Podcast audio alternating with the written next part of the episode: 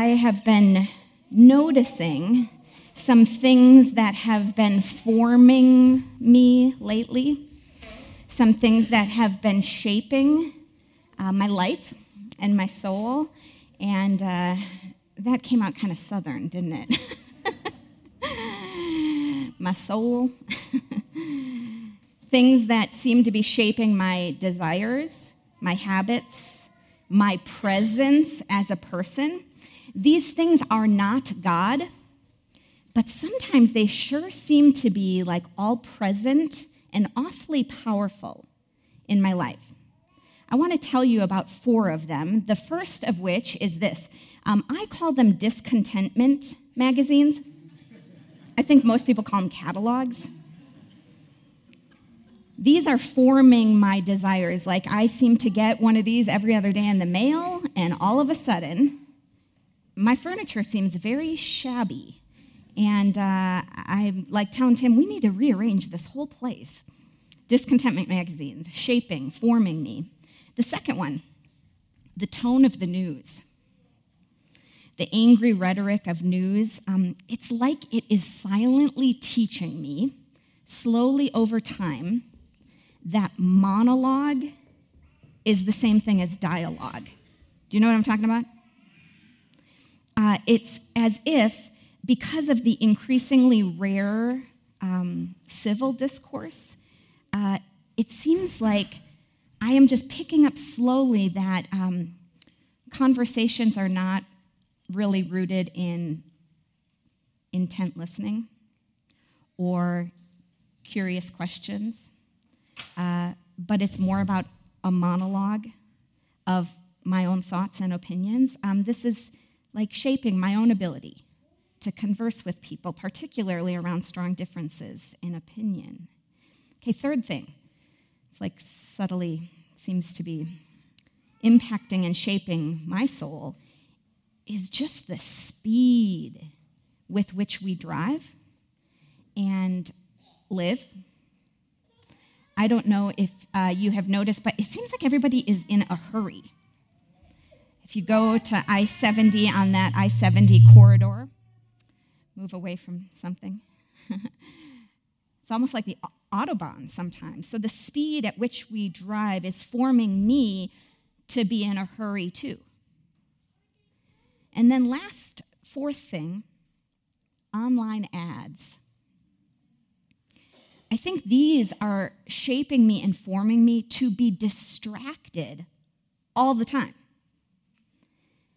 I don't know if this has happened to you, but it's like I can be in a conversation with my husband, Tim, and in the course of that conversation, it can come up yeah, we need a new battery for the remote.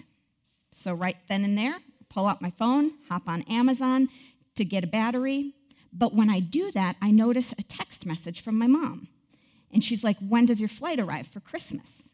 And I don't know. So then I hop into my email.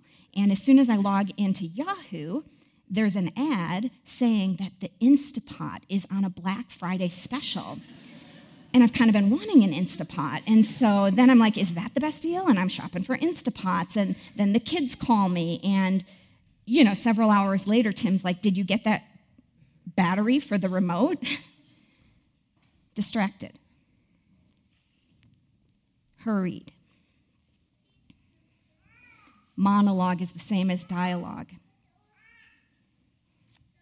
These forces that are shaping us, discontentment magazines, these are ways that I am showing up to myself, to the people I love, and to God. Did you know that the internet is actually rewiring our brains? In his fabulous book I recommend to you called The Shallows, Nicholas Carr talks about how literally our brains are changing, that all of these pings that we receive, oh, I got a text message ping, I got a like on social media ping. Do you know what it is? It actually is a dopamine rush to your brain. Dopamine is a positive emotion. Dopamine is what you experience when you cuddle with someone and we get a dopamine hit to our brains every time we get these pings. No wonder we're addicted. No wonder it's so hard to have limits around our technology. There's a positive reward to the brain when you get a ping. Now, I love my children, but I don't think I get a positive dopamine rush when they ask me to cook them something for like the 23rd time before noon. You probably don't get a dopamine rush, a positive reward to your brain when your spouse is like, Can you take out the trash? But we do from these uh, tools that are a part of our lives. And please do not hear me saying that these things are bad. Technology is not bad, it is fabulous. It's a fabulous tool. Here's the question we must be asking Who's in control? Am I in control of this technological tool? Or is this tool in control of me? Am I setting the values for my life and allowing the tool to serve those values? Or am I becoming a slave to the tool and to the values of the people behind the tool? Am I being formed by God and the values of God's kingdom and is the tool in support of those? Or am I just letting the cultural forces shape and form my soul? Here's the thing you do not have to be a follower of Christ to be getting a spiritual formation. You don't have to subscribe to any set of beliefs to be getting a spiritual formation. Everybody who is breathing is getting a spiritual formation. The question is, what are we being formed to? But everybody's getting a spiritual formation. Everybody is being formed. Everyone is being formed spiritually all the time, whether we realize it or not. Often, we're being formed and fashioned. We're being molded. Our wishes, our hopes, our dreams are being formed by the internet, by the habits of scrolling, by the discontentment magazines, by the pace at which we drive, by the number of just the sheer number of ads coming at us, by the tone of the news. All of these things are a spiritual formation, they're shaping us. So, do you know what spiritual practices are? Spiritual practices are an intentional way to place ourselves in a posture where God can shape and form our souls towards loving Him and the things that He loves. But make no mistake, even if we don't participate in any spiritual disciplines, we're getting a spiritual formation all the time. It's just often we're completely unaware of it. Franciscan Father Richard Rohr, in his book Everything Belongs, says this about spiritual practices All spiritual disciplines have one purpose to get rid of illusions so we can be present. Those disciplines exist so that we can see what is, see who we are, and see what is happening. All the disciplines have one purpose to get rid of illusions so we can be present. So let's just take Sabbath. That's a spiritual discipline. What are we doing in Sabbath? I cease from productivity and rest. And in doing so, there is the potential for God to rid me of an illusion that I believe often, which says, all of this life resides on my shoulders. Like if I don't show up and succeed, if I don't show up and perform well, it's all going to fall apart. In Sabbath, There is the potential for God to rid me of the illusion that says it's all riding on my shoulders. Take another spiritual discipline, the discipline of worship. Coming together for an hour each week, it's like a spiritual gymnasium for our souls. By doing this together, God has the potential, it's like God can remind us here that we are not alone. There's this illusion of isolation we often live with. But when we come together and worship, not only do we rem- remember God is always present, but we also remember together in worship that we're surrounded by this great cloud of witnesses. I am not alone. All month long, we have been talking about the spiritual discipline of gratitude, the practice of being grateful when you're not feeling grateful. We've been encouraging you to try to build a list of a thousand things you're grateful for. for um, can I show you my list? I have only made it to 700 at this point, but um, here's my list. And uh, if you have been doing this, here is what is kind of almost comical about trying to make a list of a thousand things you're grateful for.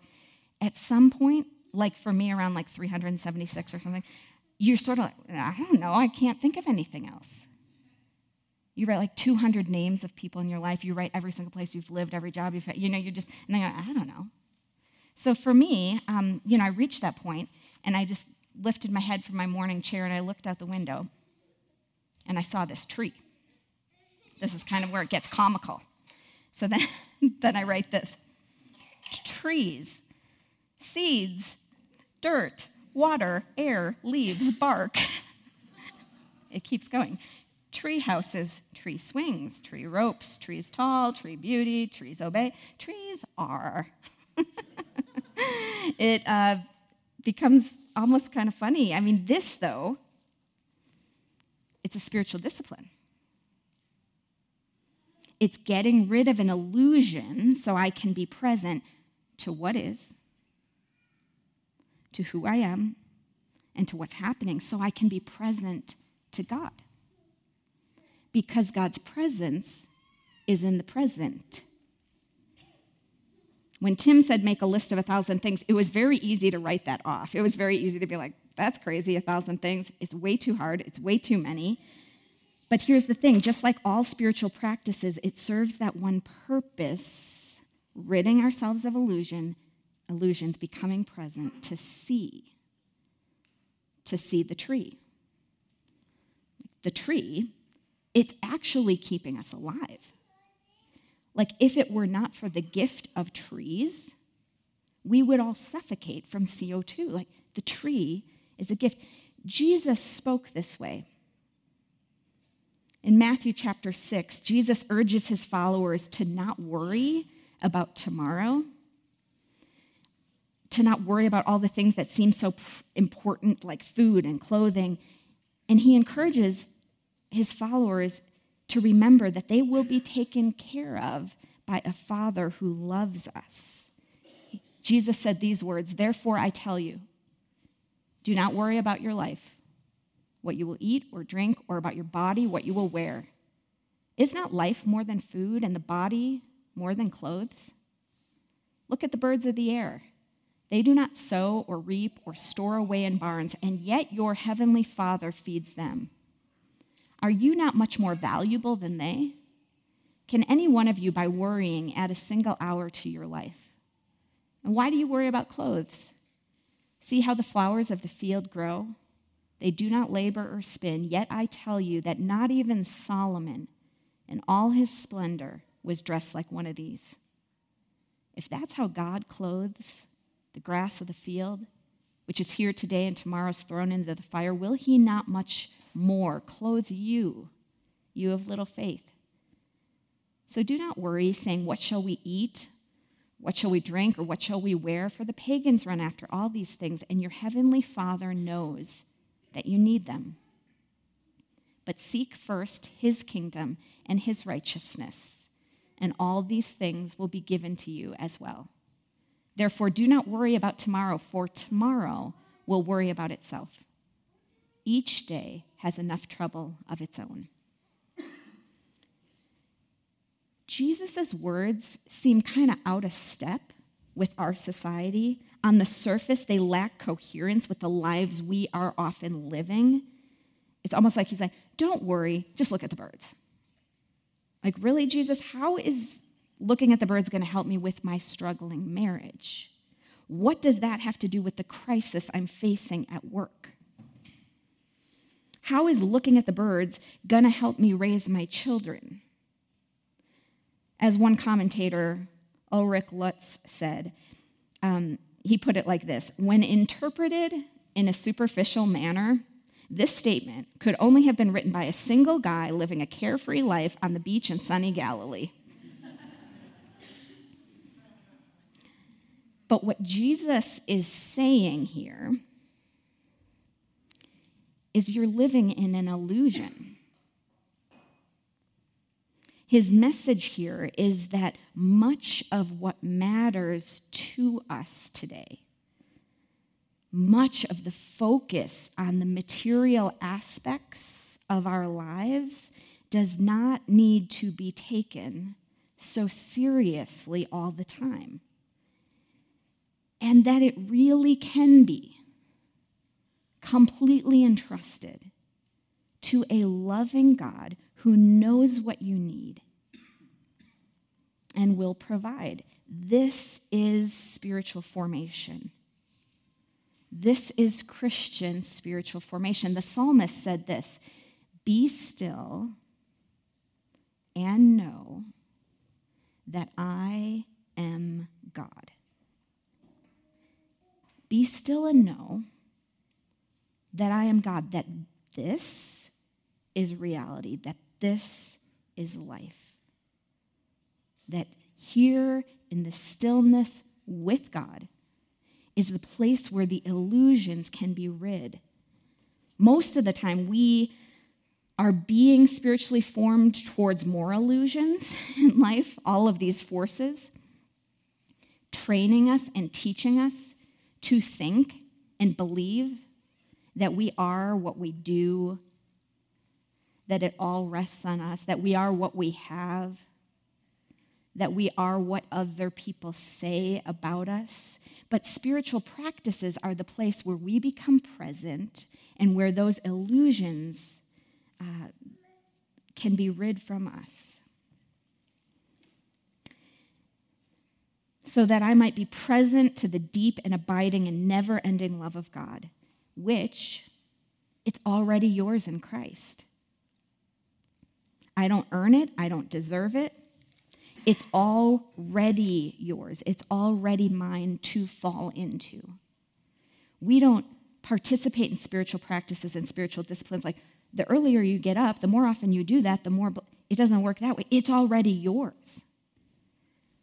So the, the practice is just placing yourself in a place where all the illusions can go away and the reality of what really already has been yours all along can be real and true in your lived experience with God.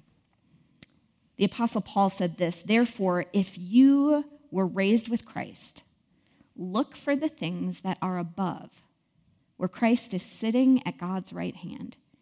Think about the things above and not things on earth. You died. Your life is hidden with Christ in God. When Christ, who is your life, is revealed, then you also will be revealed with him in glory. What he is saying is the truest thing about you, is what God says about you. It's not what you say about yourself, it's not what others say about you. The truest thing about you is what God says about you. So think about such things. So, spiritual practices like gratitude lists are ways we place ourselves in an awareness of the flowing river of God's love that exists all the time around me. It's just I'm often blind. I often don't see the reality of God's presence.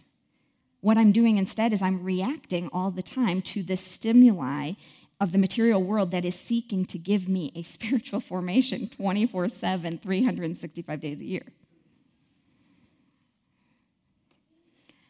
fabulous author Martin Laird, in his most recent book, said this One of the early realizations of the life of stillness is that the opposite of the contemplative life is not the active life, but the reactive life.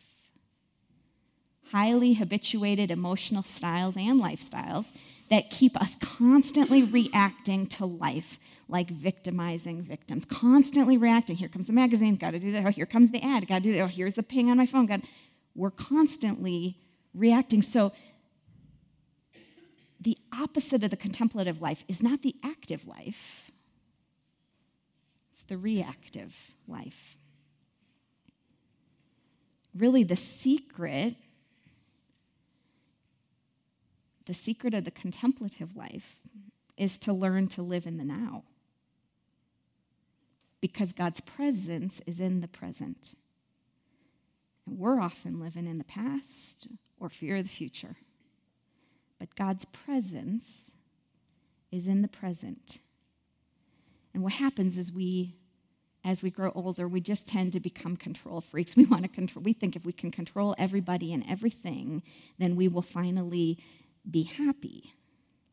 But the secret is to learn to live in the now where God's presence is. It is what the saints of old would call the sacrament of the present moment. Sacrament of the present moment. So, how do we do this? Everything I have is already yours. The poet Mary Oliver, uh, she could be our guide with this simple poem. She says, Instructions for living a life. Pay attention, be astonished. Tell about it. Let's pray together as we close.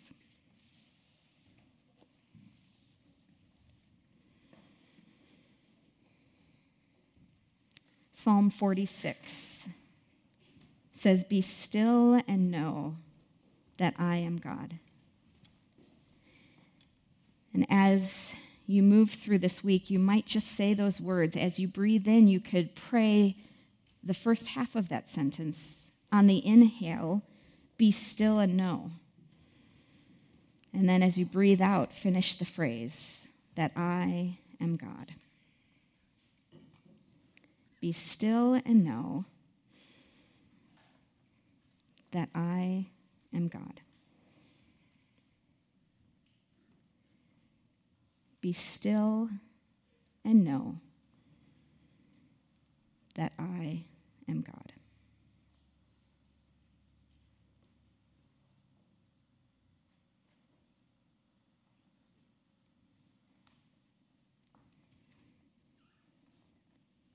God, we thank you that your presence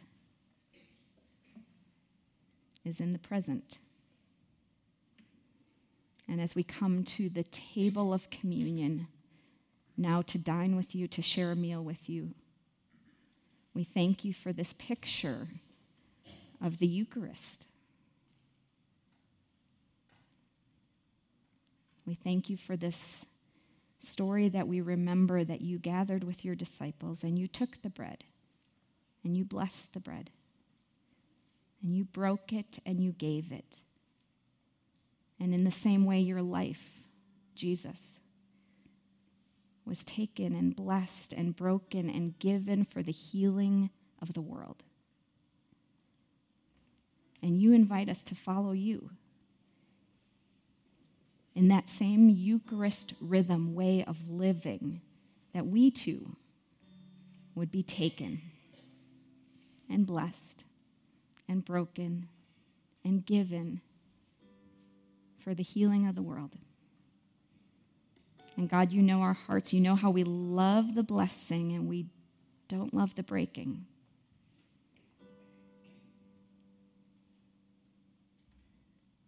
But we dine with you here. And we follow you in this way of living. And we treasure your presence. Your presence with us in the blessing and in the breaking in the giving and in the receiving.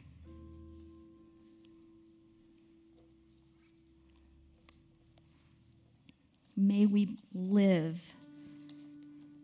more moments in your presence. May we live more